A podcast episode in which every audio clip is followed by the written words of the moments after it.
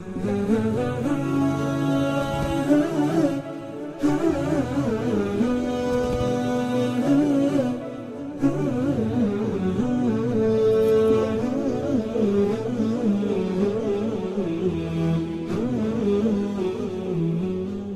الله الرحمن الرحيم الحمد لله رب العالمين وصلى الله وسلم وبارك على سيدنا ونبينا محمد وعلى اله وصحبه اجمعين اللهم علمنا ما ينفعنا وانفعنا بما علمتنا وارزقنا جميعا الإخلاص والسداد والقبول والتوفيق في القول والعمل.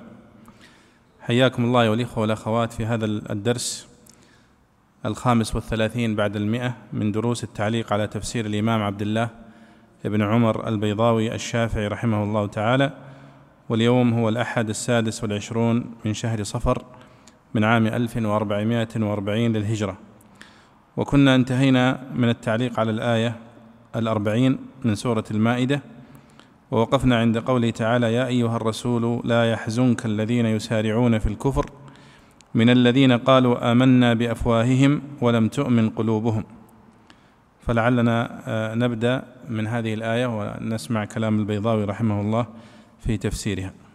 بسم الله والحمد لله والصلاة والسلام على رسول الله صلى الله عليه وسلم. اللهم اغفر لنا ولشيخنا وللمسلمين أجمعين. قال الإمام البيضوي رحمه الله يا أيها الرسول لا يحزنك الذين يسارعون في الكفر أي صنيع الذين يقعون في الكفر سريعا أي في إظهاره إذا وجدوا منه فرصة. من الذين قالوا آمنا بأفواههم ولم تؤمن قلوبهم أي من المنافقين. والباء متعلقة بقالوا لا بآمنا والواو تحتمل الحال والعطف. ومن الذين هادوا عطف على من, من الذين قالوا. سماعون للكذب خبر محذوف أي هم سماعون للكذب والضمير للفريقين أو للذين يسارعون. ويجوز أن يكون مبتدأ ومن الذين خبره أي ومن اليهود قوم سماعون. واللام واللام في للكذب إما مزيدة للتأكيد أو لتضمين السماع معنى القبول. أي قابلون لما تفتريه الأخبار أو للعلة والمفعول أو للعلة والمفعول محذوف أي سماعون كلامك ليكذبوا عليك فيه. سماعون لقوم آخرين لم يأتوك أي لجمع آخرين من اليهود لم يحضروا مجلسك وتجافوا عنك تكبرا وإفراطا في البغضاء.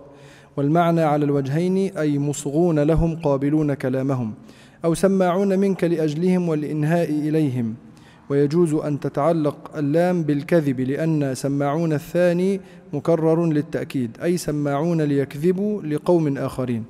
يحرفون الكلمة من بعد مواضعه أي, يميلو أي يميلونه عن مواضعه التي وضعه وضعه الله فيها إما لفظا بإهماله أو تغيير وضعه وإما معنى بحمله على غير المراد وإجرائه في غير مورده. والجملة صفة أخرى لقوم أو صفة لسماعون. أو حال من الضمير فيه أو استئناف لا موضع له. أو في موضع الرفع خبر لمحذوف أي هم يحرفون. وكذلك يقولون إن أوتيتم هذا فخذوه أي إن أوتيتم هذا المحرف فاقبلوه واعملوا به. وإن لم تؤتوه بل, بل أفتاكم محمد بخلافه صلى الله عليه وسلم فاحذروا أي احذروا قبول ما أفتاكم به. روي أن شريفا من خيبر زنى بشريفة وكانا محصنين فكرهوا رجمهما.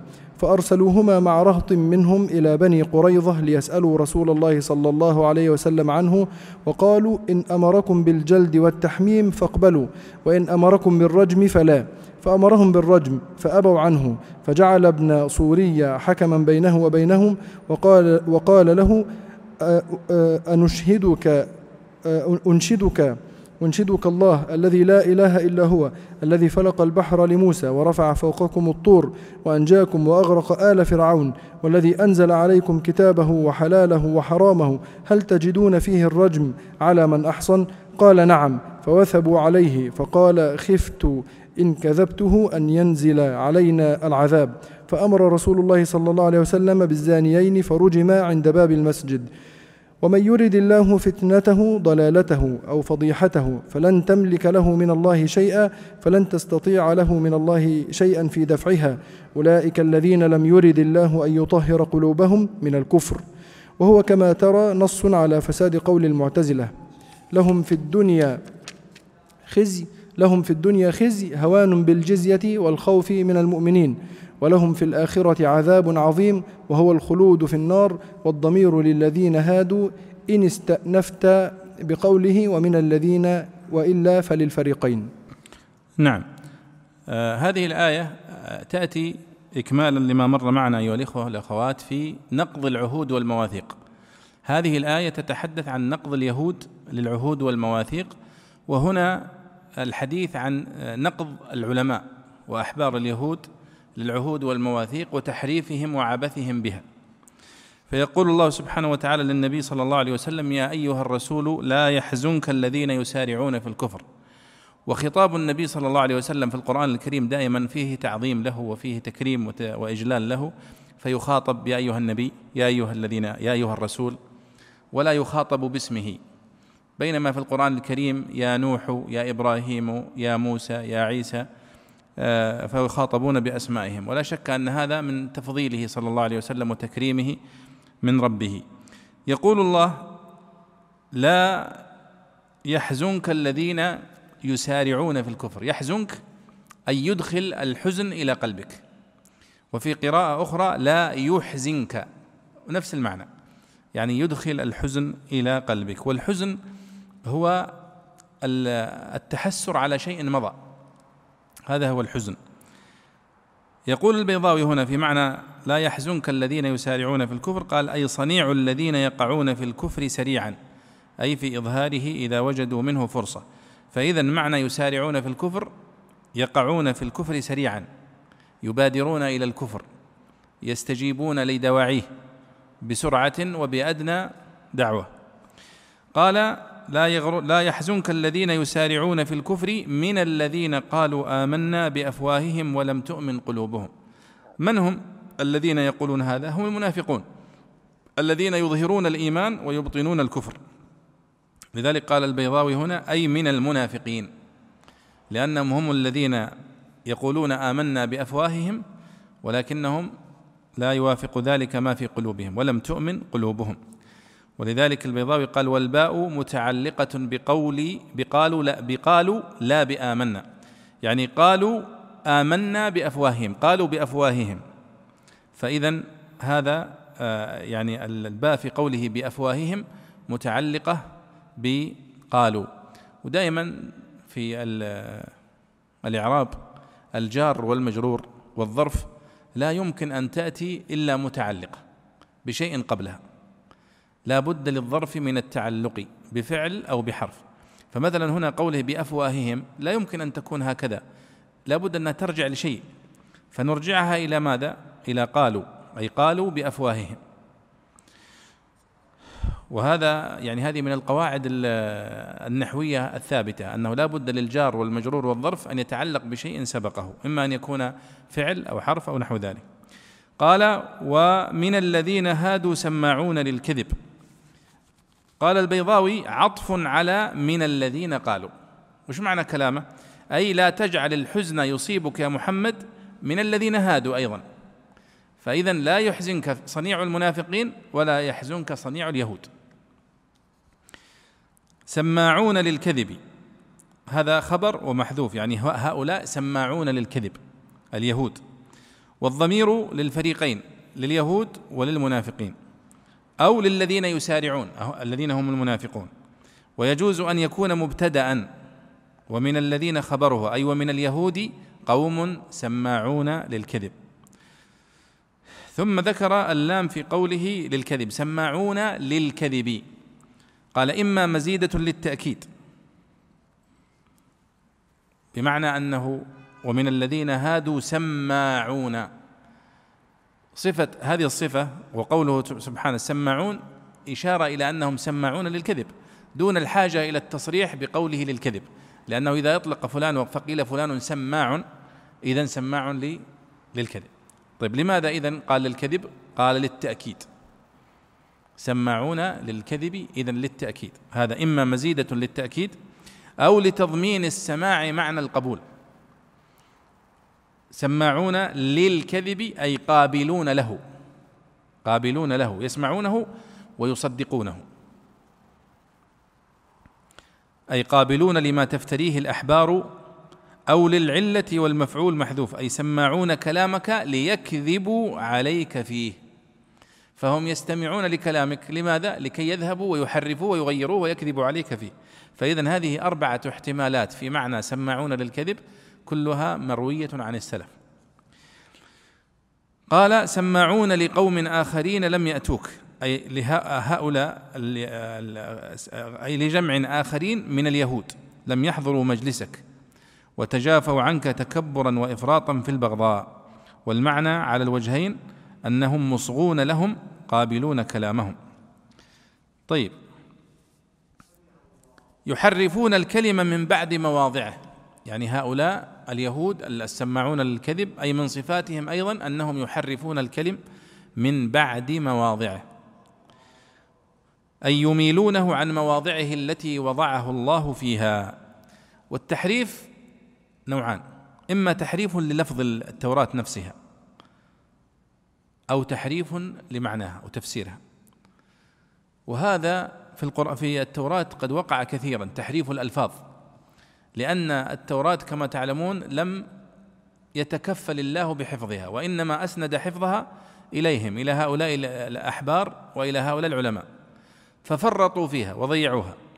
إضافة إلى أن التوراة والإنجيل والكتب السماوية السابقة لم تحظى بعناية في نقلها وكتابتها كما وقع على القرآن الكريم. من عدة وجوه. أولا الوجه الأول أنه الذين تولوا كتابة التوراة وحفظها هم آه، أفراد وليست حكومات. بينما القرآن الكريم الذي تولى حفظه هي الحكومة. في عهد أبي بكر الصديق الخليفة نفسه وكلف الخليفة لجنة مختصة من أعلم الصحابة بكتابة الوحي مع الاستعانة بالصحابة جميعا. حتى قال مكي بن أبي طالب في كتابه الإبانة عن معاني القراءات وقد أعانه على ذلك زيد بن ثابت وقد أعانه على ذلك زهاء اثني عشر ألفا من الصحابة. كلهم كل واحد جاب اللي عنده وشهد بما عنده وساعد في مسألة جمع القرآن. فحظي القرآن الكريم منذ نزل إلى اليوم بعناية الدولة الإسلامية في عهد النبي صلى الله عليه وسلم ثم في عهد أبي بكر ثم في عهد عثمان إلى اليوم كما تلاحظون والقرآن الكريم محفوظ من الزيادة والنقصان. ولا يستطيع أحد لا حاكم ولا أفراد أن يغير في القرآن شيئا. من حيث الألفاظ من حيث الألفاظ لا يستطيع أن يزيد فيه ولا ينقص. وكل الأدلة والتواريخ والنسخ المخطوطة التي وجدت كلها تؤكد هذه الحقيقة. والذي يقرأ منكم في مخطوطات المصاحف القديمة وكتابات المتخصصين فيها وقصص آه، وجود المخطوطات القديمة للقرآن الكريم كلها تؤكد أن هذا القرآن الكريم الموجود بين أيدي الناس هو هو. لم يوجد في أي قطعة من أي مخطوط للقرآن الكريم أي زيادة ولا نقص. وربما تذكرون ذكرت لكم قصة مصاحف صنعاء. وأنه في عام 1300 تقريبا وتسعين هجرية آه، وقعت يعني أمطار شديدة في صنعاء. فكان من آثار هذه الأمطار التي وقعت انهدام جدار من جدران الجامع الكبير في صنعاء. فلما انهدم هذا الجدار وجدوا في جدار الجامع الكبير في صنعاء عدد من المصاحف القديمة التي كانت ترجع إلى الصدر الأول من القرن الأول والقرن الثاني من الهجرة. وجامع صنعاء كما تعلمون هو من الجوامع الكبيرة في الإسلام التي بنيت في عهد النبي صلى الله عليه وسلم عندما أرسل معاذ إلى اليمن وعدد من الصحابة علي بن أبي طالب لتعليم الناس واقرائهم القرآن الكريم في صنعاء. فلما وقعت هذه الحادثة فرح المستشرقون بهذه القصة. وأرسل وفد من ألمانيا وألمانيا تعتبر يعني المستشرقون الألمان من أخبر المستشرقين بالدراسات القرآنية والمصاحف. وتعرفون أن من أشهر المستشرقين الذين اعتنوا بالقرآن الكريم ثيودور نولدكا المشهور صاحب كتاب تاريخ القرآن وهو ألماني. وأيضا آه، تلاميذه ومدرسته. وأيضا اليهودي المجري جولد زيهر وتلاميذه أيضا. كلهم لهم عناية كبيرة بالمصاحف وما يتعلق بها وغيرهم كثير. فلما ذهب هذا الوفد وكانوا فرحوا بذلك وأرادوا أن يجعلوا هذه القصة فرصة لإثبات أن القرآن الكريم محرف حتى يشككوا المسلمين في هذا القرآن. لكنهم لما ذهبوا إلى صنعاء آه، طبعا قد يقول قائل لماذا لم يقم أهل صنعاء بهذه المهمة علماء اليمن وللأسف الشديد أنه في في العالم الإسلامي المعاصر حتى اليوم ترى بالمناسبة آه، قليل الخبراء في قراءة المصاحف القديمة والمهتمين بها للأسف. حتى اليوم يعني مثلا فرانسوا ديترويش هذا المستشرق الفرنسي الموجود اليوم هو من أخبر الناس اليوم بقراءة المصاحف القديمة ولا يوجد اليوم من المتخصصين في الدراسات الإسلامية من الزملاء العرب والمسلمين من لديه الجلد والصبر للجلوس على هذه المصاحف القديمة والعناية بها كما هو في الحال مع فرانسوا ديترويش وأمثاله. فهذا نقص وتقصير منا حقيقة. الشاهد أنهم لما فحصوا هذه المصاحف هذا الوفد الألماني آه، أسقط في أيديهم ولم يجدوا فيها أي مطعن في المصاحف وكتبوا في ذلك كتب وكان من أفضل الشخص الوحيد المسلم الذي استطاع أن يطلع على هذه المصاحف أو على جزء منها كان هو أستاذنا رحمه الله الشيخ محمد الدكتور محمد الأعظمي محمد مصطفى الأعظمي رحمه الله. لتوفي يعني قبل سنة تقريبا آه، هنا في الرياض سافر إلى اليمن واطلع على هذه المصاحف وكتب كتاب رائع جدا في الدفاع عن المصحف ولكنه كتبه باللغة الإنجليزية. وهو إلى اليوم لم يترجم إلى العربية للأسف مع أهميته والحاجة إليه. فالدكتور محمد كان هو الوحيد الذي كتب كتابة رصينة في الدفاع عن المصاحف وإثبات أن ما في هذه المصاحف اليمنية أو الصنعانية لا يختلف في شيء ولا في قليل ولا في كثير عن هذه المصاحف. فأعود وأقول أن قوله سبحانه وتعالى هنا يحرفون الكلمة آه، من بعد مواضعه أنه يشمل تحريف اليهود للتوراة من حيث الألفاظ ومن حيث المعاني. من حيث من حيث الألفاظ قد حرفوا كثيرا وحذفوا آيات وغيروا بعض الكلمات. وتذكرون أننا ذكرنا في قوله تعالى إن الصفا والمروة من شعائر الله وأن كلمة المروة موجودة في التوراة إشارة إلى أن إسماعيل عليه الصلاة والسلام هو صاحب القصة ولا زالت المروة المروة كما تعلمون. إلا أنهم قد حرفوا كلمة المروة إلى كلمة قريبة منها حتى يصرفوا القصة عن مكة ويصرفوها إلى بلاد الشام ويصرفوها من إسماعيل إلى إلى إسحاق حتى يسلبوا العرب وذرية إسماعيل هذا الشرف وهو شرف أنه كان هو الذبيح الذي أمر الله آه، إبراهيم بذبحه ثم فداه بذبح عظيم. ولذلك جاء بعدها قول الله تعالى إن الذين يكتمون ما أنزلنا من البينات والهدى من بعد ما بيناه للناس في الكتاب أولئك يلعنهم الله ويلعنهم اللاعنون آه، وأما تحريفهم للمعاني فهذا كثير جدا في عند اليهود. ولذلك قال البيضاوي هنا آه، ويجوز والمعنى قال يحرفون يميلونه عن مواضعه التي وضعه الله فيها إما لفظا بإهماله أو تغيير وضعه وإما معنى بحمله على غير المراد وإجرائه في غير مورده. فاذا هنا ويحرفون الكلمة من بعد مواضعه يشمل النوعين من التحريف تحريف الألفاظ والكتابة وتغييرها أو تحريف المعاني. القرآن الكريم معصوم من تحريف الألفاظ ولم يستطع أحد أن يزيد فيه ولا أن ينقص. ولكنه قد وقع فيه تحريف للمعاني قديما وحديثا. فوقع قديما من الفرق المنحرفة التي آه، تحمل القرآن الكريم على أهوائها مثل الشيعة والرافضة والمعتزلة والجهمية وغيرهم الذين يحملون معاني القرآن الكريم على معاني غير صحيحة. فهم قد اعتقدوا اعتقادات ثم حملوا معاني القرآن عليها. واليوم على أشده هذا التحريف من خلال المدارس آه، الحداثية التي تدعو إلى إعادة قراءة القرآن الكريم قراءة جديدة. ويرون يعني أنه ينبغي أن يطبق على القرآن الكريم ما يطبق على غيره من النصوص. ويطبقون عليه النظريات الحديثة في قراءة النصوص وتأويلها مثل النظرية البنيوية أو نظرية التفكيكية أو نظرية آه، ما بعد الحداثة وما بعد ما بعد الحداثة ونحوها من القراءات التي لا يجوز أن يقرأ القرآن الكريم بناء عليها لأن القرآن الكريم له خصوصية.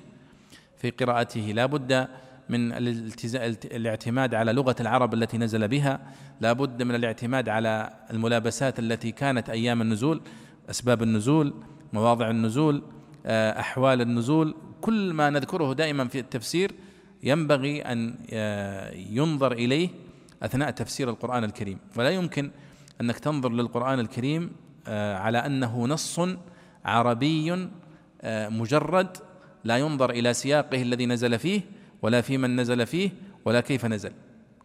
وهذه نظرية نظرية يعني البنيوية والذين قالوا بها من أمثال رولان بارت وغيرهم هم ينظرون إلى النصوص المجردة النصوص الأدبية. يعني نظرية رولان بارت التي يرى فيها يسمونها نظرية موت المؤلف. يعني أن المؤلف لا لا علاقة له بالنص بعد أن يخرج من المؤلف ويصبح هو قارئ من القراء بحيث أن المتلقي أو القارئ يفهم من النص ما يريد ويكون فهمه صحيحا. فلو كان مثلا هنا في الدرس مثلا عشرين شخص فلهم أن يفهموا النص الواحد عشرين فهما مختلفا ويكون كل فهم من هذه الأفهام صحيحا. هذه فوضى في قراءة النصوص.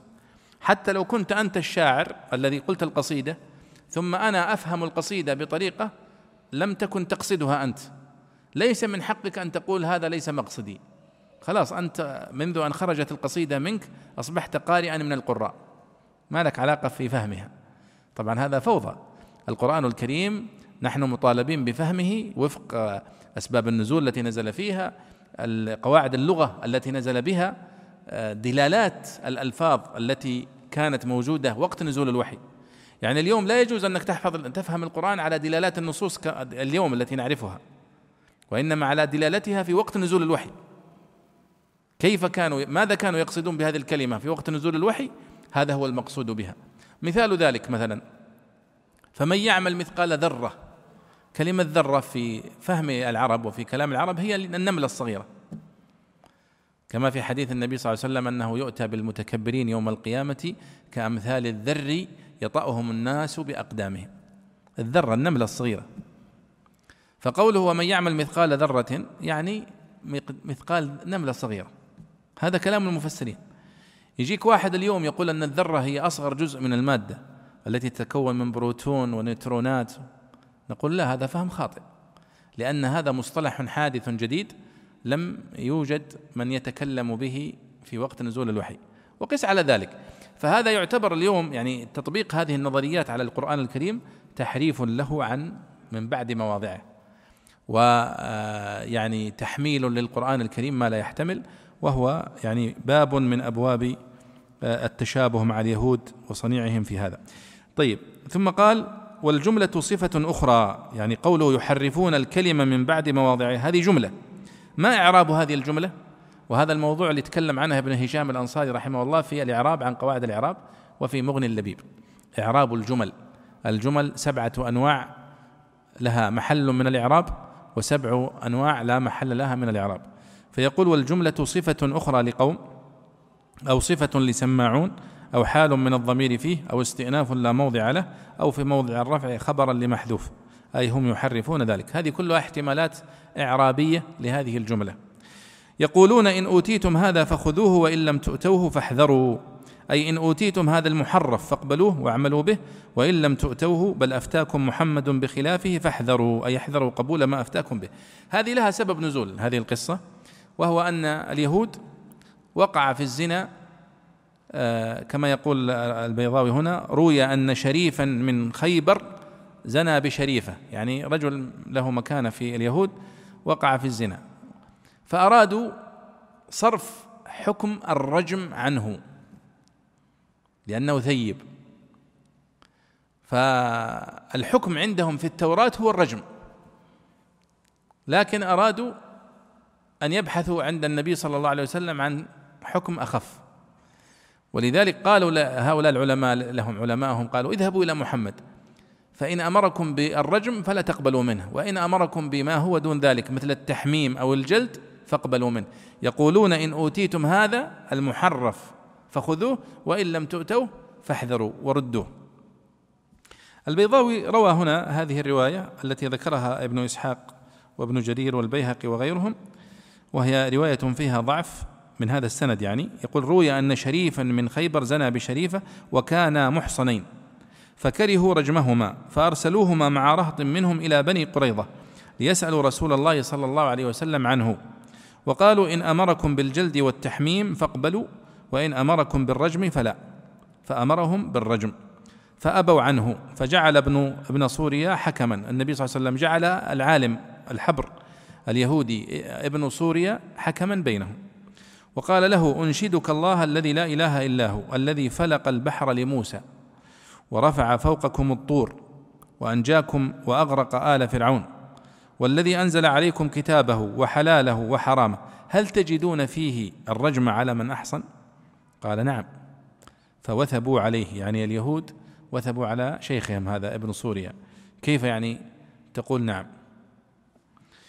فقال خفت إن كذبته أن ينزل علينا العذاب.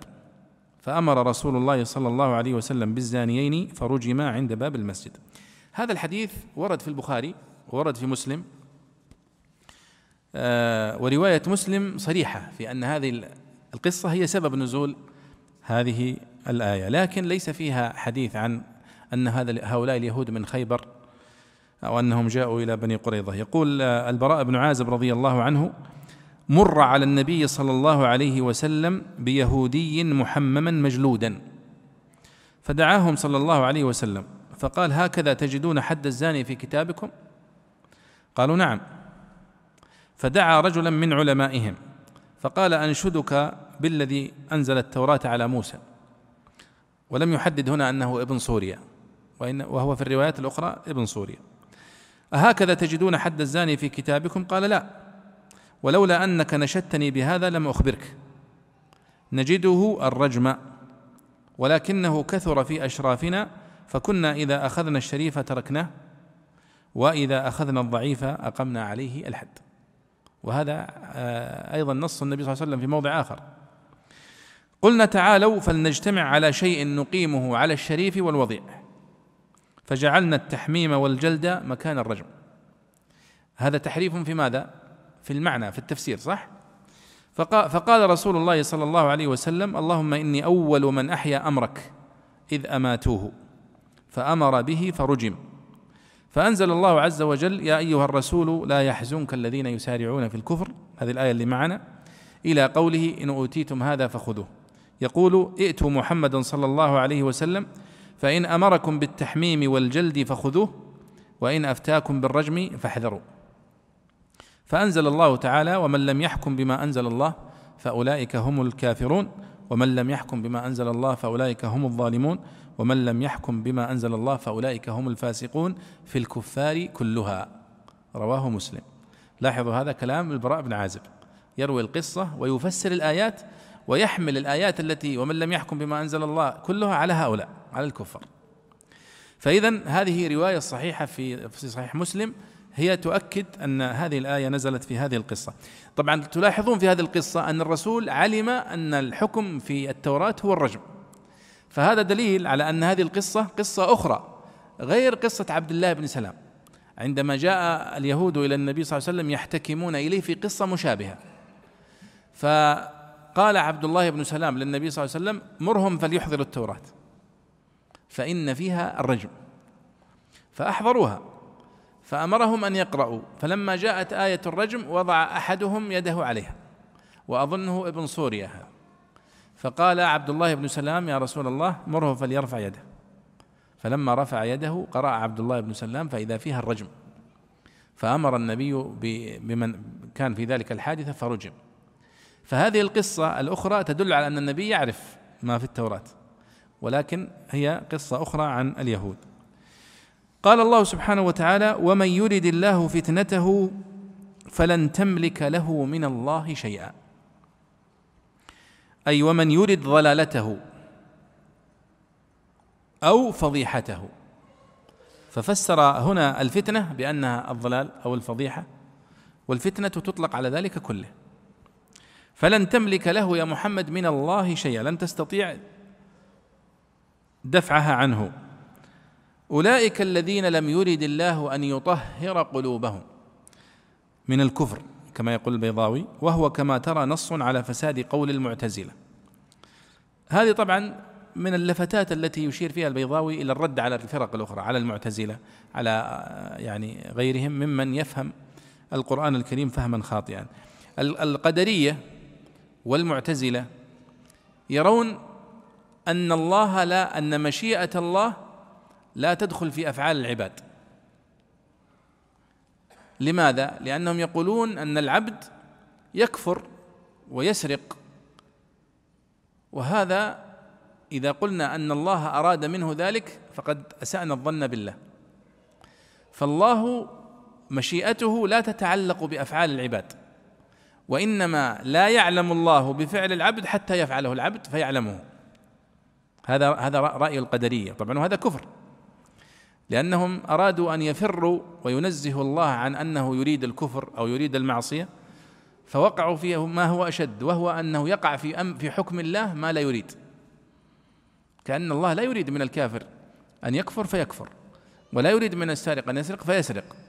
فيقع من فعله ما لا يريده الله وهذا لا شك أنه غير صحيح. والذي جعلهم يقعون في هذا الخطأ هو أنهم لا يفرقون بين الإرادة الكونية القدرية والإرادة الشرعية الدينية. فالإرادة الكونية القدرية لا تستلزم المحبة فقد يريد الله من الك... الله يريد من الكافر الكفر كونا وقدرا ولكنه لا يريد منه ذلك دينا وشرعا. فنكون بهذا قد ح... يعني مثل قوله هنا أولئك الذين لم يريد الله أن يطهر قلوبهم يعني من الكفر فالله أراد أن يبقى الكفر في قلوبهم. إرادة كونية قدرية. والإرادة الكونية القدرية لا تتخلف ولازمة الوقوع. ولذلك قال الله هنا ومن يرد الله فتنته فلن تملك له من الله شيئا. لا بد أن تقع عليه. مثل كفر فرعون وكفر أبي جهل هذه أرادها الله كونا وقدرا ولذلك وقعت. وقد أراد الله إيمان فرعون وأراد إيمان أبي جهل إرادة شرعية لكنها لم تتحقق. فإذا تحققت الإرادة الكونية ولم تتحقق الإرادة الشرعية الدينية. فهذا يقول البيضاوي وهو كما ترى يدل على فساد قول المعتزلة الذين يرون أن مشيئة الله لا تتعلق بأفعال العباد بل إنها تتعلق بأفعال العباد. فالله هو الذي أراد من الكافر الكفر كونا وقدرا. وأراد منه الإيمان شرعا ودينا ولكنه لم يؤمن. فتحققت الإرادة الكونية وتخلفت الإرادة الشرعية الدينية هنا.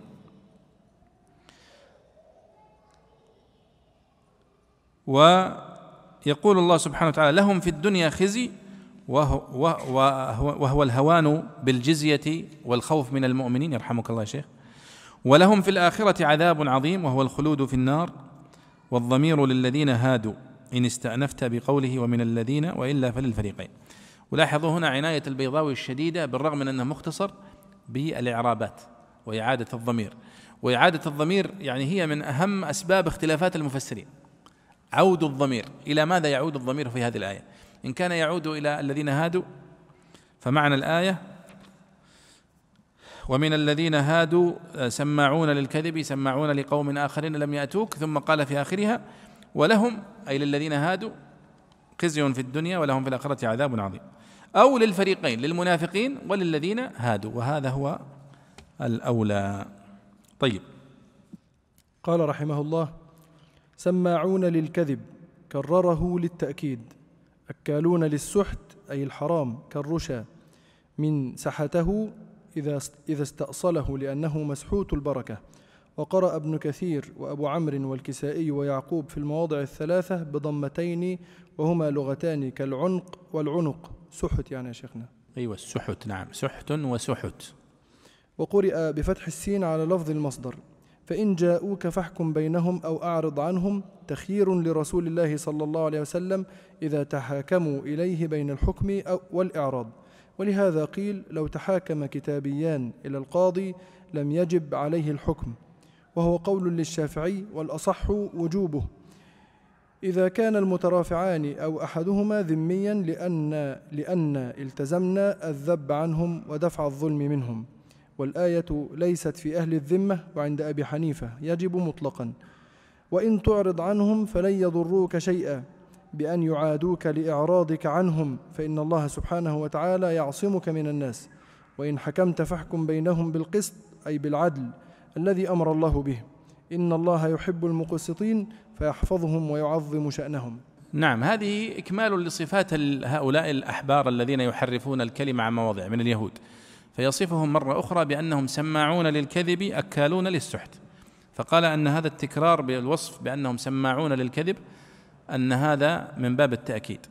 وقوله سماعون وأكالون هذه صيغة إيش يا شباب؟ صيغة مبالغة. صيغة فعال صيغة مبالغة في اسم الفاعل فاسم الفاعل سامع وصيغة المبالغة سماع يعني كثير السماع للكذب.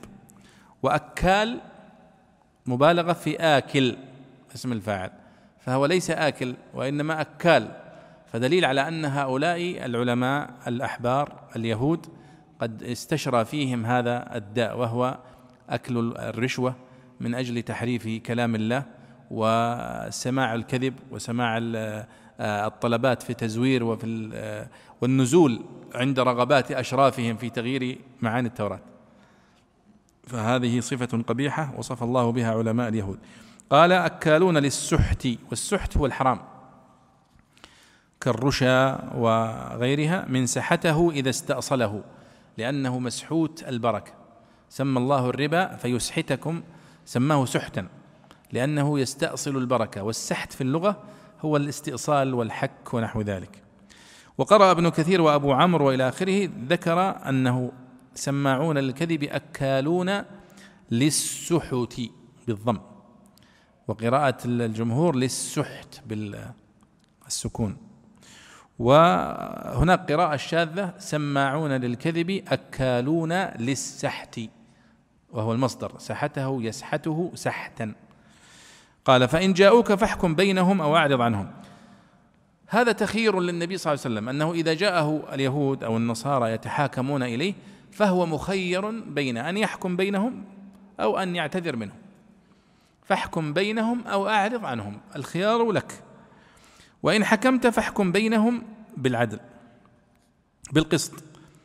إن الله يحب المقسطين. ولذلك قال البيضاوي لو تحاكم كتابيان إلى القاضي لم يجب عليه الحكم لدلالة هذه الآية فاحكم بينهم أو أعرض عنهم. وهو قول الشافعي وهذا لأن البيضاوي شافعي لذلك أقوال الشافعي عنده دائما حاضرة. قال والأصح شوف هذا كلام البيضاوي والأصح وجوبه إذا كان المترافعان أو أحدهما ذميا. لأن التزمنا الذب عنهم ودفع الظلم منهم. والمقصود بالذمي هو اليهودي أو النصراني الذي يعيش في بين المسلمين في عهد وفي جوار. فهذا يقول إذا كان أحدهما أو كلاهما من الذمة يعني من اليهود أو النصارى الذين يعيشون بين المسلمين وفي ذمتهم فإنه يجب على القاضي أن يحكم بينهم. وإن لم يكون من أهل الذمة فلا يجب عليه. وهذا استدراك على كلام الشافعي. فإذا البيضاوي قد يخالف الإمام الشافعي في بعض المسائل إذا رأى الحق آه، يعني ليس مع الإمام الشافعي أو الصواب. قال لأن التزمنا الذب عنهم ودفع الظلم منهم والآية ليست في أهل الذمة. وعند أبي حنيفة يجب مطلقا الحكم بين المتقاضيان إذا كانوا كتابيان سواء كانوا من أهل الذمة أو لا. وإن تعرض عنهم فلن يضروك شيئا بأن يعادوك لإعراضك عنهم فإن الله سبحانه وتعالى يحفظك ويعصمك. وإن حكمت فاحكم بينهم بالقسط أي بالعدل الذي أمر الله به إن الله يحب المقسطين فيحفظهم ويعظم أو يعظم شأنهم. قد ورد في الحديث الصحيح عن النبي صلى الله عليه وسلم أن المقسطين على منابر من نور على يمين الرحمن يوم القيامة وكلتا يديه يمين يغبطهم الصديقون والشهداء. طيب وكيف يحكمونك؟ تفضل. قال رحمه الله وكيف يحكمونك وعندهم التوراة فيها حكم الله؟ تعجيب من تحكيمهم من لا يؤمنون به. والحال أن الحكم منصوص عليه في الكتاب الذي هو عندهم وتنبيه على أنهم ما قصدوا بالتحكيم معرفة الحق وإقامة الشرع وإنما طلبوا به ما يكون أهون عليهم وإن لم يكن حكم الله تعالى في زعمهم. وفيها حكم الله حال من التوراة. إن رفعتها بالظرف وإن جعلتها مبتدأ فمن ضميرها المستكن فيه. وتأنيثها لكونها نظيرة المؤنث في كلامهم لفظا كموماه ودوداه. ثم يتولون من بعد ذلك ثم ثم يعرضون عن حكمك الموافق لكتابهم بعد التحكيم. وهو عطف على يحكمونك داخل في حكم يعرضون عن حكمك الموافق لكتابهم بعد التحكيم. آه عفوا داخل في حكم التعجيب. وما أولئك بالمؤمنين بكتابهم لإعراضهم عنه أولا وعما يوافقه ثانيا أو بك وبه. نعم يعني هنا آه، تعجب من حال هؤلاء الأحبار من اليهود. كيف يأتون إلى النبي صلى الله عليه وسلم يطلبون حكمه؟ وبين أيديهم التوراة وفيها حكم الله الصريح بالرجم. وهذا فيه إشارة يا شباب إلى أن التوراة التي كانت بين يدي اليهود في عهد النبي صلى الله عليه وسلم فيها جزء كبير من الصواب من الحق وأن لم تحرف ولم تحرف تحريفا تاما. فكان احتكامهم إليها احتكام إلى حكم الله لو أرادوا ذلك. وكيف يحكمونك وعندهم التوراة فيها حكم الله؟ فدليل على أن المقصود بها اليهود. تعجيب من تحكيمهم من لا يؤمنون به فهم لا يؤمنون بالنبي صلى الله عليه وسلم.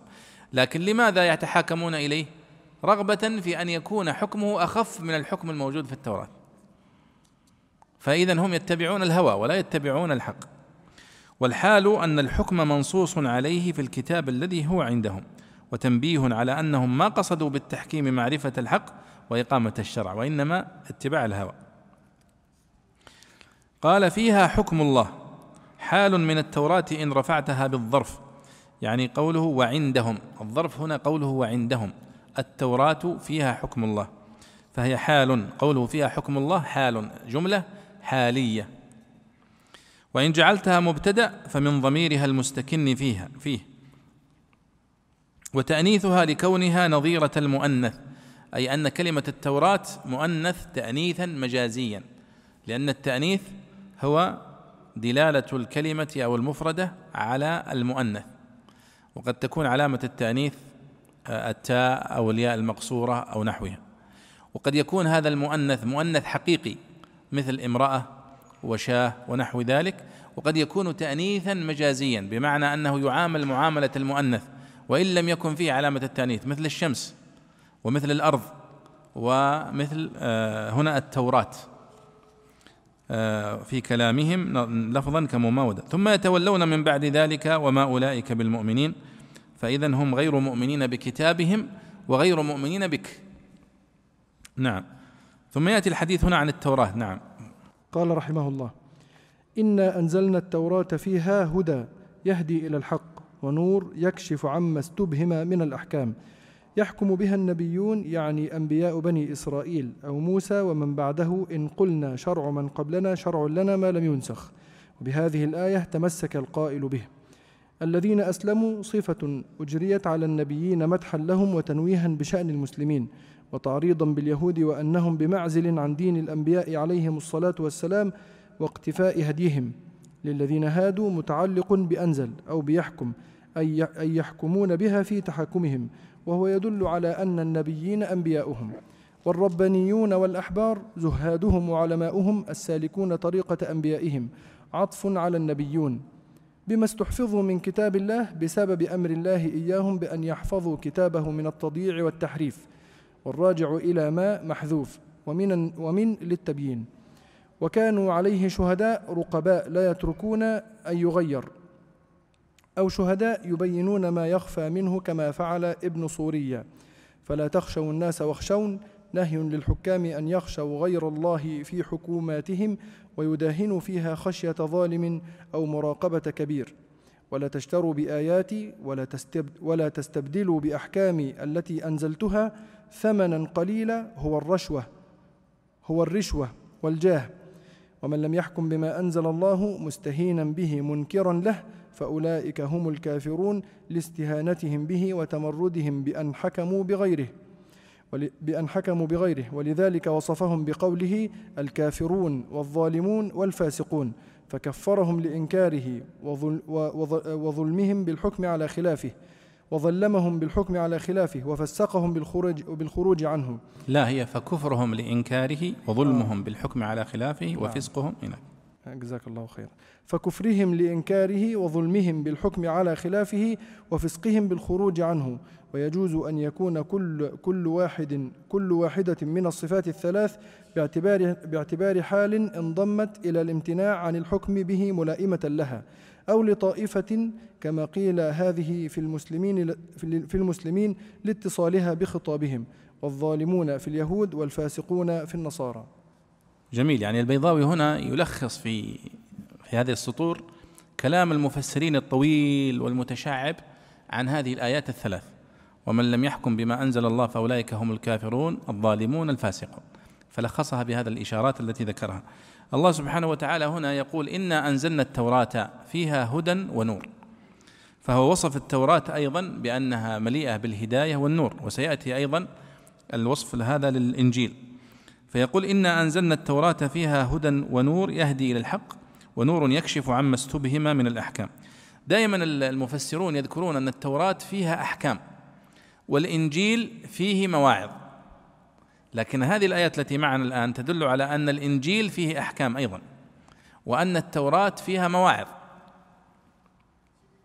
وليست كما هي بين أيدي الناس اليوم محرفة. يحكم بها النبيون يحكم بهذه التوراة النبيون. الذين أسلموا. يعني بذلك أنبياء بني إسرائيل من موسى عليه الصلاة والسلام ومن بعده. موسى وسليمان وداود وغيرهم. قال البيضاوي ومن بعده إن قلنا شرع من قبلنا شرع لنا ما لم ينسخ وبهذه الآية تمسك القائل به. هذه مسألة من مسائل الأصولية في أصول الفقه. هل شرع من قبلنا؟ يعتبر شرع لنا أم ليس بشرع لنا؟ طبعا هذه المسألة فيها تفصيل. إذا كان هذا الذي هو شرع لمن قبلنا قد ورد في القرآن الكريم وفي السنة النبوية ومشروع في ديننا فنقول هو شرع لنا. مثل شهادة لا إله إلا الله وما اتفق عليه الأنبياء فهو شرع لمن قبلنا وشرع لنا. لأنه ورد في القرآن الكريم وفي السنة النبوية وتأكد يعني في حقنا. وأما ما ما لم يرد في القرآن الكريم ولا في السنة ولم يكن منسوخا فهذا هو الذي فيه النقاش. يعني ورد الشرع من قبلنا هل يوجد في القرآن الكريم والسنة ما ينفيه أو يثبته؟ لا. طيب هل ورد فيه نسخ في, في الإسلام أنه هذا الحكم كان موجودا ثم ورد في الإسلام ما ينسخه؟ لا. هذا يعني مسكوت عنه. هذا هو الذي فيه الخلاف. مثال ذلك على سبيل المثال. في قصة موسى عليه الصلاة والسلام لما ذهب إلى مدين. و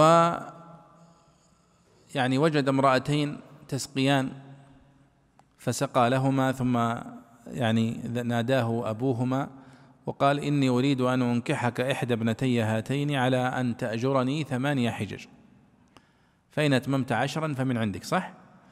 هذه قصة فيها حكم فقهي الحكم الفقهي هو أنه جعل المهر عملا فلم يعطه شيئا مقابل زواجه بابنته لم يعطه مالا أو لم يعطه أي شيء وإنما اشتغل عنده ثمان سنوات.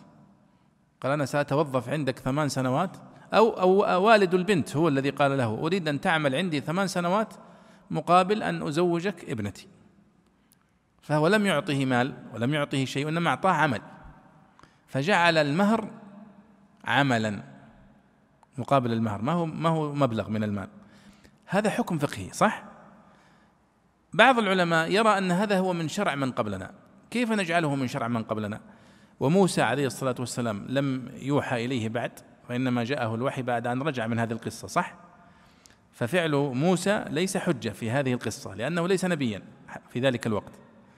والرجل الذي كان والد للفتاة على الصحيح ليس شعيب النبي وإنما هو رجل صالح.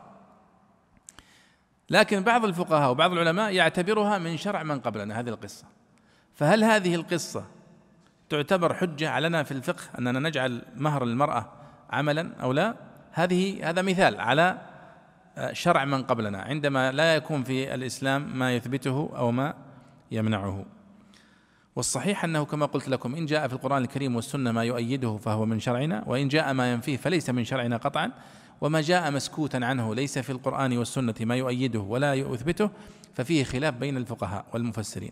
فمنهم والأصوليين منهم من يقول هو شرع لنا ومنهم من يقول هو ليس شرعا لنا حتى يدل دليل من شرعنا على اعتباره. فالبيضاوي يقول هنا أن هذه الآية في قوله انا أنزلنا التوراة فيها هدى ونور يحكم به النبيون الذين أسلموا يدل على أن شرع من قبلنا شرع لنا إذا لم يرد في شرعنا ما يخالفه. ويقول هذه الآية تمسك القائلون بأن شرع من قبلنا شرع لنا تمسكوا بهذه الآية.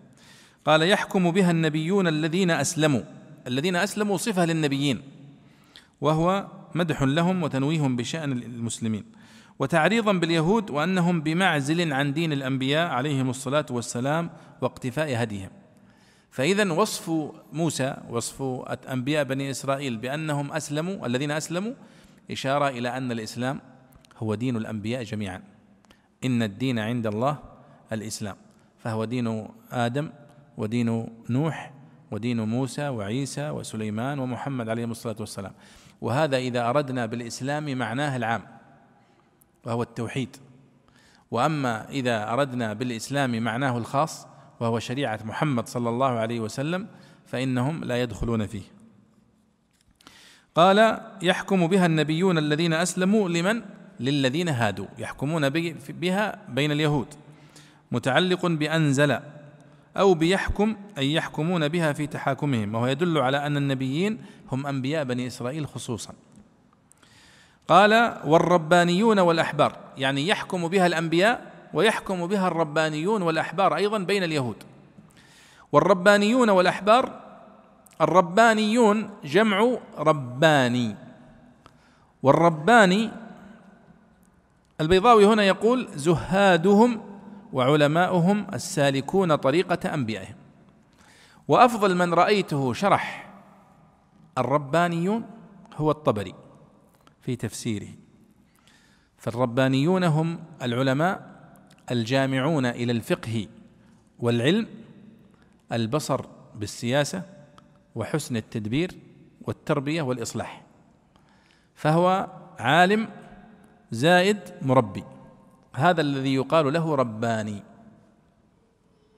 ولذلك الله سبحانه وتعالى يقول ولكن كونوا ربانيين بما كنتم تعلمون الكتاب وبما كنتم تدرسون فالرباني هو العالم الفقيه الذي يجمع مع العلم والفقه حسن التربية والبصر بالسياسة. ولذلك ليس كل عالم مربي وليس كل مربي عالم. فمن جمع الله له بينهما فهو رباني. ولذلك نسبه الله إلى الرب إلى الرب نسبة تكريم وتشريف. ولأن رب في اللغة أصلا ومرت معنا كثيرا رب بمعنى أصلح. من يوم درسناها في الحمد لله رب العالمين. رب العالمين قلنا رب العالمين هو مربيهم ومصلحهم بالنعم. ودائما الربانيون فيها معنى الرحمة أو الرب. أي حيثما وجدت كلمة رب فهي فيها معنى الرحمة والتربية. هي مأخوذ منها التربية. ربه يربه بمعنى أصلحه ومنه رباه يربيه تربية. فأصبحت يعني مصطلح التربية كله قائم على الرحمة وعلى التعليم وعلى الإصلاح. وأما الأحبار فهم علماء اليهود العلماء. فهم مرتبة أقل من الربانيين. الأحبار هم العلماء أما الربانيون فهم العلماء الذين يجمعون بين العلم وبين التربية. آه، قال بما استحفظوا من كتاب الله وكانوا عليه شهداء. يعني هؤلاء الربانيون والأحبار هم علماء اليهود قد استحفظهم الله واستأمنهم على التوراة. هم الذين يحكمون بها بين الناس وأشهدهم على ذلك. واستحفظوا يعني أمروا بحفظ هذه التوراة لكنهم للأسف ضيعوها. تذكرون قصة آه، القاضي يحيى بن أكثم؟ عندما هو قاضي المأمون طبعا وقد ذكر له ذكرت قصة سبق أني ذكرتها لكم الرجل الصابئ الذي كان في مجلس المأمون وكان يكتب المصاحف كان خطاطا فكتب التوراة والإنجيل والمصاحف وباعها. فاليهود والنصارى مشت عليهم الفكرة حرف فيها شيئا قليلا ومشت عليهم. وأما القرآن فحرف فيه أو زاد فيه كلمة فانكشف. فعرف أن القرآن محفوظ فأسلم. فلما جاء يحيى بن أكثم وهو قاضي المأمون إلى مكة للحج أخبر بهذه القصة سفيان الثوري فقال له وقعت عندنا قصة كذا وكذا. قال هذا في كتاب الله. قال وأين؟ قال في قوله سبحانه وتعالى إنا نحن نزلنا الذكر وإنا له لحافظون. فتكفل الله بحفظ القرآن. وقال بما استحفظوا من كتاب الله وكانوا عليه شهداء فأوكل حفظ التوراة والإنجيل إلى علمائهم فضيعوها. فهذه تؤيد هذه القصة التي ذكرتها. قال الله فك وكا فلا تخشوا الناس واخشوني. وكانوا عليه شهداء أي رقباء لا يتركون أن يغير أو شهداء يبينون ما يخفى منه كما فعل ابن سوريا.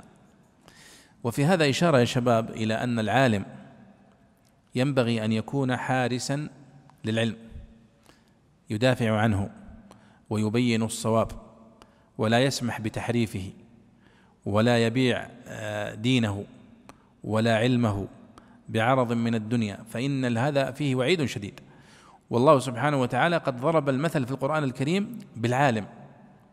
الذي يبيع دينه وعلمه من أجل الدنيا بأخس تشبيهين في القرآن الكريم فوصفه بالكلب وبالحمار. فقال الله سبحانه وتعالى في سورة الأعراف وستأتي معنا واتل عليهم نبأ الذي آتيناه آياتنا.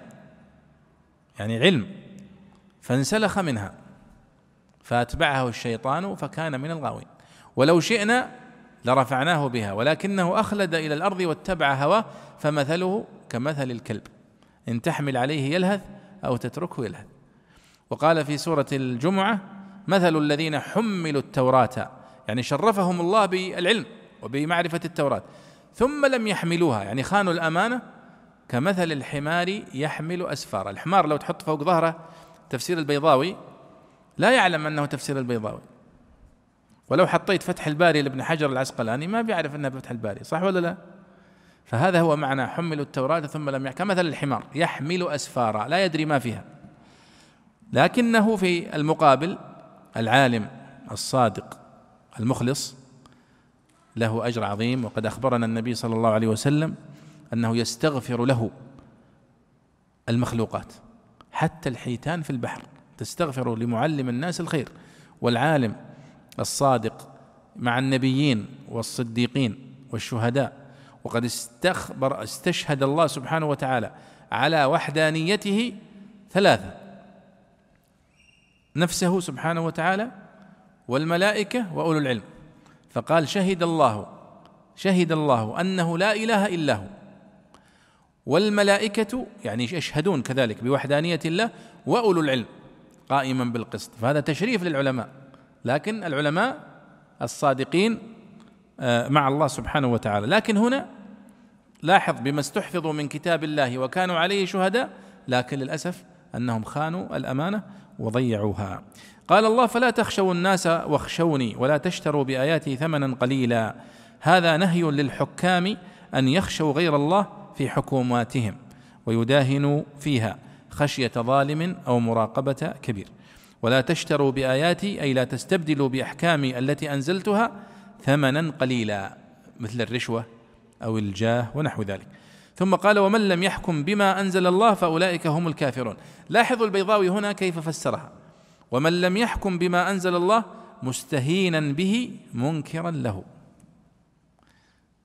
الذي يحكم بغير ما أنزل الله مستهينا بحكم الله ومنكرا له هو الذي يحكم عليه بأنه كافر. فكلمة مستهينا به منكرا له مهمة جدا هنا. قال فأولئك هم الكافرون. لاستهانتهم به وتمردهم بأن حكموا بغيره. ولذلك وصفهم بقوله الكافرون والظالمون والفاسقون في هذه الآيات التي ستأتي. فكفرهم لإنكاره. أنكروا أن هذا حكم الله واستهانوا به. وظلمهم بالحكم على خلافه. وفسقهم بالخروج عنه. هذا رأي البيضاوي أو ملخص ما أراد أن يقوله. ويجوز أن يكون كل واحدة من الصفات الثلاث باعتبار حال انضمت إلى الامتناع عن الحكم به ملائمة لها. أو لطائفة كما قيل هذا في المسلمين مثلا فمن لم يحكم بما أنزل الله فأولئك هم الكافرون في المسلمين. ومن لم يحكم بما أنزل الله فأولئك هم الظالمون اليهود. ومن لم يحكم بما أنزل الله فأولئك هم الفاسقون في النصارى. هذه طبعا القضية الآية التي فيها ومن لم يحكم بما أنزل الله فيها كلام رائع جدا للعلماء. أوسع مما ذكره البيضاوي سأذكره لكم ولكن بعد الأذان. الحكم بغير ما أنزل الله كما ذكره الله في هذه الآيات في سورة المائدة. اولا هذه السورة كما تقدم معنا أنها سورة مكي مدنية وهي من أواخر ما نزل على النبي صلى الله عليه وسلم ولذلك هي سورة محكمة وليس فيها آية منسوخة.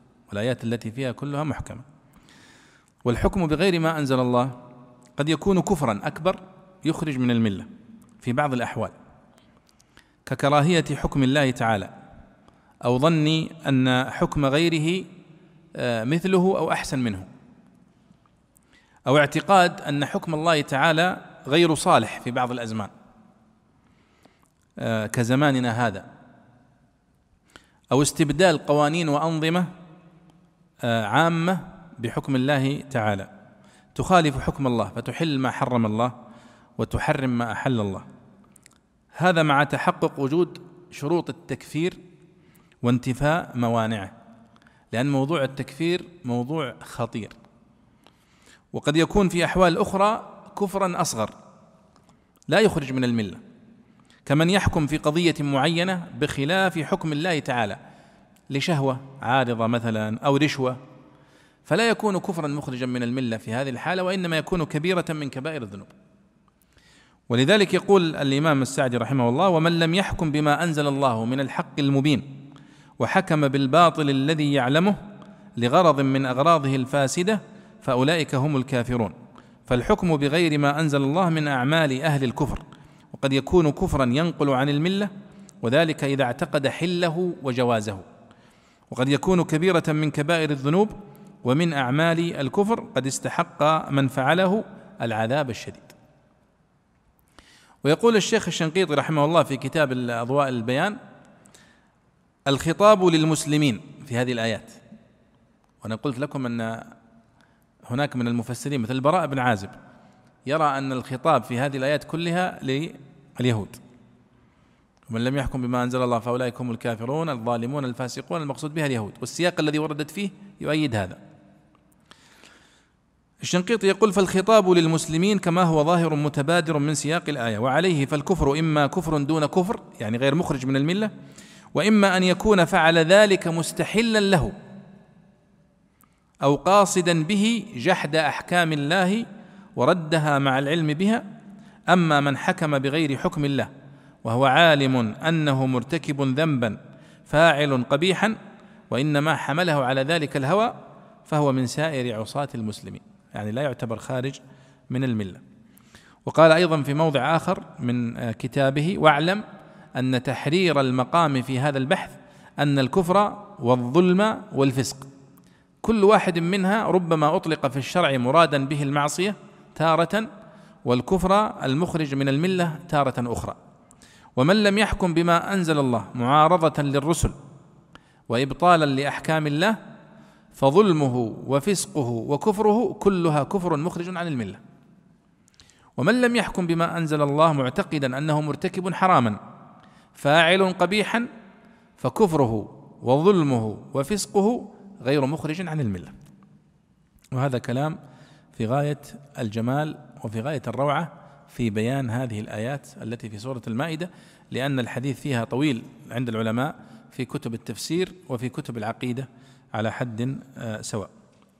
والبيضاوي قد لخص هذا كما تلاحظون في آه، هذه آه، في هذه الآية. نعم. قال رحمه الله وكتبنا عليهم وفرضنا على اليهود فيها في التوراة أن النفس بالنفس أي أن النفس تقتل بالنفس والعين بالعين والأنف بالأنف والأذن بالأذن والسن بالسن رفعها الكسائي على أنها جمل معطوفة على أن وما في حيزها وما في حيزها باعتبار المعنى. وكأنه قيل وكتبنا عليهم النفس بالنفس والعين بالعين فإن الكتابة والقراءة تقعان تقعان على الجمل كالقول. أو مستأنفة ومعناها وكذلك العين مفقوءة بالعين والأنف مجدوعة بالأنف والأذن مصلومة بالأذن والسن مقلوعة بالسن أو على أن المرفوع منها معطوف على المستكن في قوله بالنفس وإنما ساغ لأنه في الأصل مفصول عنه بالظرف والجار والمجرور حال مبينة للمعنى. وقرأ نافع والأذن بالأذن في أذنيه بإسكان الذال حيث وقع والجروح قصاص أي ذات قصاص وقرأه الكسائي أيضا بالرفع ووافقه ابن كثير وأبو عمرو وابن عامر على أنه إجمال للحكم بعد التفصيل فمن تصدق من المستحقين به بالقصاص أي في من عفى عنه فهو فالتصدق كفارة له للمتصدق يكفر الله به ذنوبه وقيل للجاني يسقط عنه ما لزمه وقرئ فهو كفارته له أي فالمتصدق كفارته التي يستحقها بالتصدق له لا ينقص منها شيء. ومن لم يحكم بما أنزل الله من القصاص وغيره فأولئك هم الظالمون. نعم. يقول الله سبحانه وتعالى وكتبنا عليهم فيها أي في التوراة وكتبنا على بني إسرائيل وعلى اليهود في التوراة أيضا من الأحكام أن النفس بالنفس والعين بالعين والأنف بالأنف والأذن بالأذن والسن بالسن والجروح قصاص. فأيضا هذه من القضايا التي وردت في التوراة هو الحكم بالقصاص في هذه القضايا. كما أنه حكم في الآية التي قبلها بالرجم على الزاني وقد أنكروه. قال رفعها الكسائي على أنها جمل معطوفة. يعني أن قراءة الكساء وكتبنا عليهم فيها أن العين بالعين. والسن بالسن. عفوا أن النفس بالنفس والعين بالعين والأنف بالأنف والأذن بالأذن. فرفعها جميعا. ومعنى كلام يعني قراءة الكساء على هذا توجه وكتبنا عليهم فيها النفس بالنفس والعين بالعين وهكذا. طيب. والجروح قصاص أي ذات قصاص يعني كل ما دون هذه الجراح فإنه يقدر بقدره. وهذا موجود حتى في الشريعة الإسلامية فيما دون القصاص فيما دون النفس. فإنه يقدر بقدره والجروح تقدر بقدرها يقدرها القاضي. وقد كتب يعني الفقهاء وفصلوا فيها الجرح أنواع الجراح ودية كل جرح من هذه الجراح. إذا كانت طعنة جائفة أو إذا كانت موضحة أو إذا كانت إلى آخره. ولا زال العمل بها وموجود في المحاكم. قال فمن تصدق به فهو كفارة له.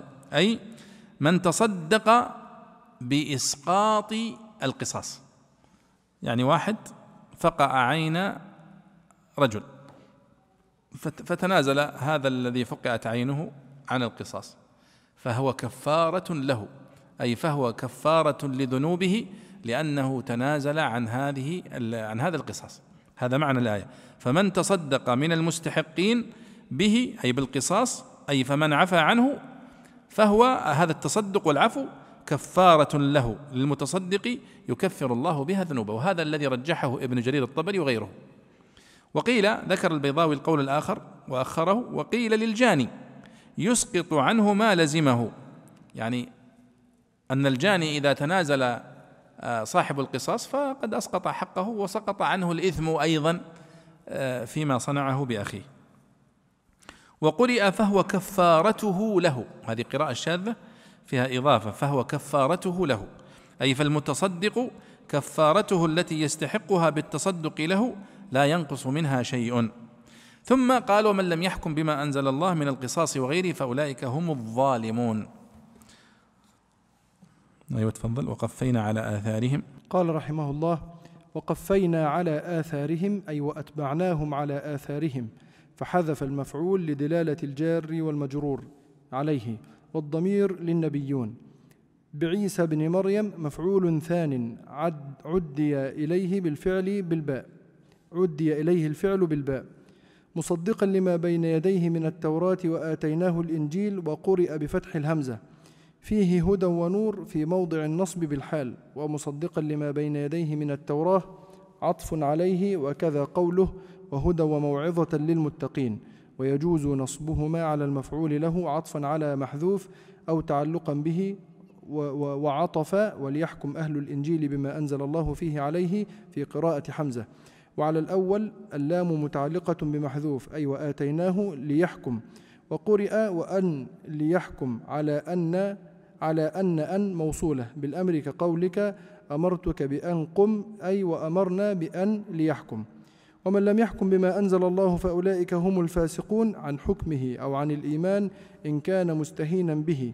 والآية تدل على أن الإنجيل مشتمل على الأحكام وأن اليهودية منسوخة ببعثة عيسى عليه الصلاة والسلام وأنه كان مستقلا بالشرع وحملها على وحم وحملها على وليحكم وليحكموا بما أنزل الله فيه من إيجاب العمل بأحكام التوراة خلاف الظاهر. جميل.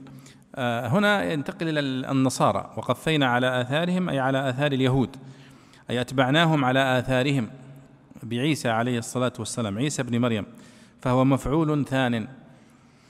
مصدقا لما بين يديه من التوراة وآتيناه الإنجيل. فعيسى عليه الصلاة والسلام جاء مكملا لرسالة موسى عليه الصلاة والسلام وآتاه الله فوق التوراة التي كان مأمورا أن يعمل بها آتاه كتاب الإنجيل وقرئ بفتح الهمزة يعني آتيناه الأنجيل. تذكرون أنه مر معنا اشتقاق الإنجيل وهل هو من الألفاظ العربية التي تشتق آه، نجلة مأخوذة من نجلة؟ أم أنها كلمة أعجمية آه، تنطق كما هي الإنجيل. قال فيه هدى ونور أي هذا الإنجيل فيه هدى وفيه نور كما وصف التوراة. إنا أنزلنا التوراة فيها هدى ونور فوصف الإنجيل كذلك بأنه فيه هدى ونور ووصف القرآن الكريم بأنه كذلك فيه هدى وفيه نور. فكلها موصوفة بهذا الوصف. آه، ومصدقا لما بين يديه من التوراة. أي أنه جاء مصدقا لما ورد في التوراة من الأحكام والشرائع. وهدى وموعظة للمتقين أيضا اشتمل الإنجيل على المواعظ وعلى الهدايات. اليوم عندما تقرؤون في كتب آه، وصف الإنجيل ووصف أو تقرؤون حتى في الإنجيل نفسه آه، يرون أن التوراة قد وردت فيها الأحكام والفقهية وأما الإنجيل فقد ورد فيه المواعظ فقط. وخاصة الجزء الذي يتعلق بالمزامير مزامير آل داود وهي كلها مواعظ. واليوم هم يقرؤونها في الكنائس ويعني يستخدمونها كثيرا المزامير.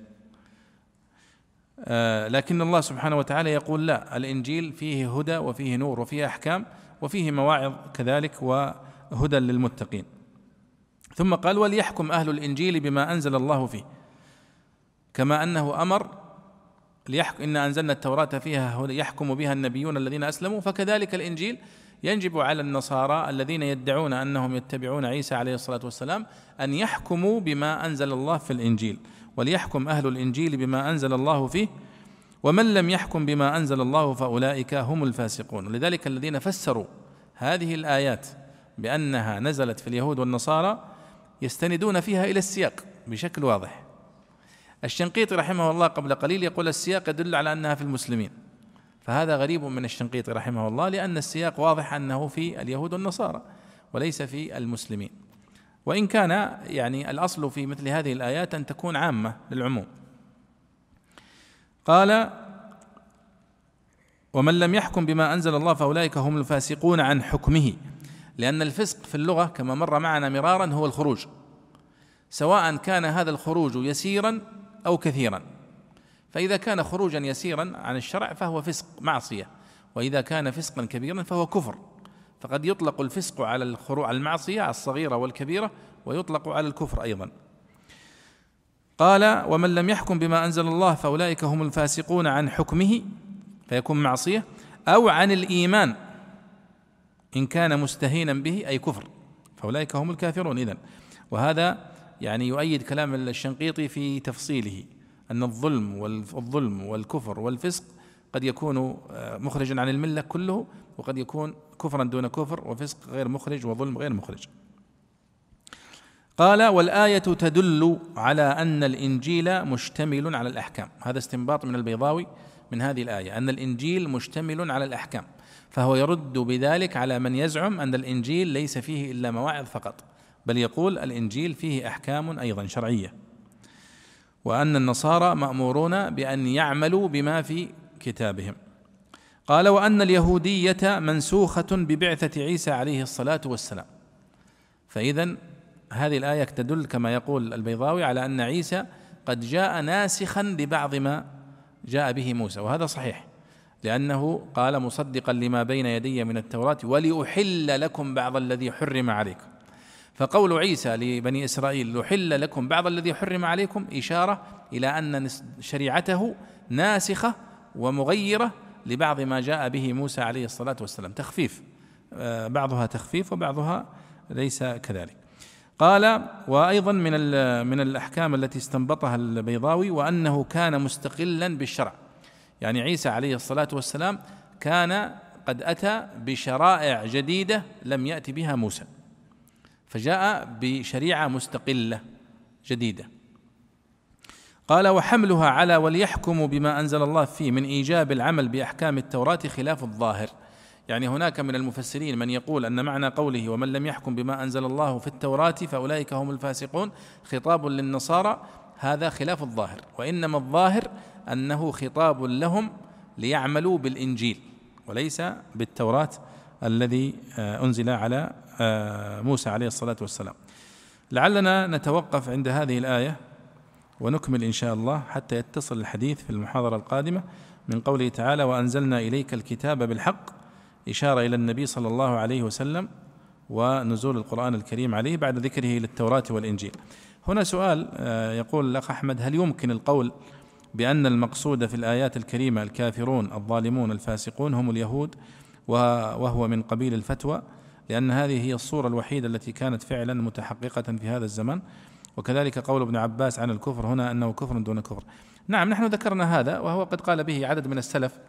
قال به البراء بن عازب كما قلنا في نص الحديث الذي في صحيح مسلم فأنزل الله ومن لم يحكم بما أنزل الله فأولئك هم الكافرون ومن لم يحكم بما أنزل الله فأولئك هم الظالمون ومن لم يحكم بما أنزل الله فأولئك هم الفاسقون كلها في اليهود. وفي النصارى. فقد قال بذلك عدد من الصحابة ومن السلف الصالح رضي الله عنهم وقال بها عدد من المفسرين.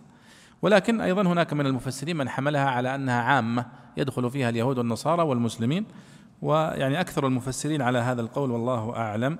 ولعلنا نكتفي بهذا ونلتقي إن شاء الله في اللقاء القادم. وصلى الله وسلم على سيدنا ونبينا محمد وعلى آله وصحبه أجمعين.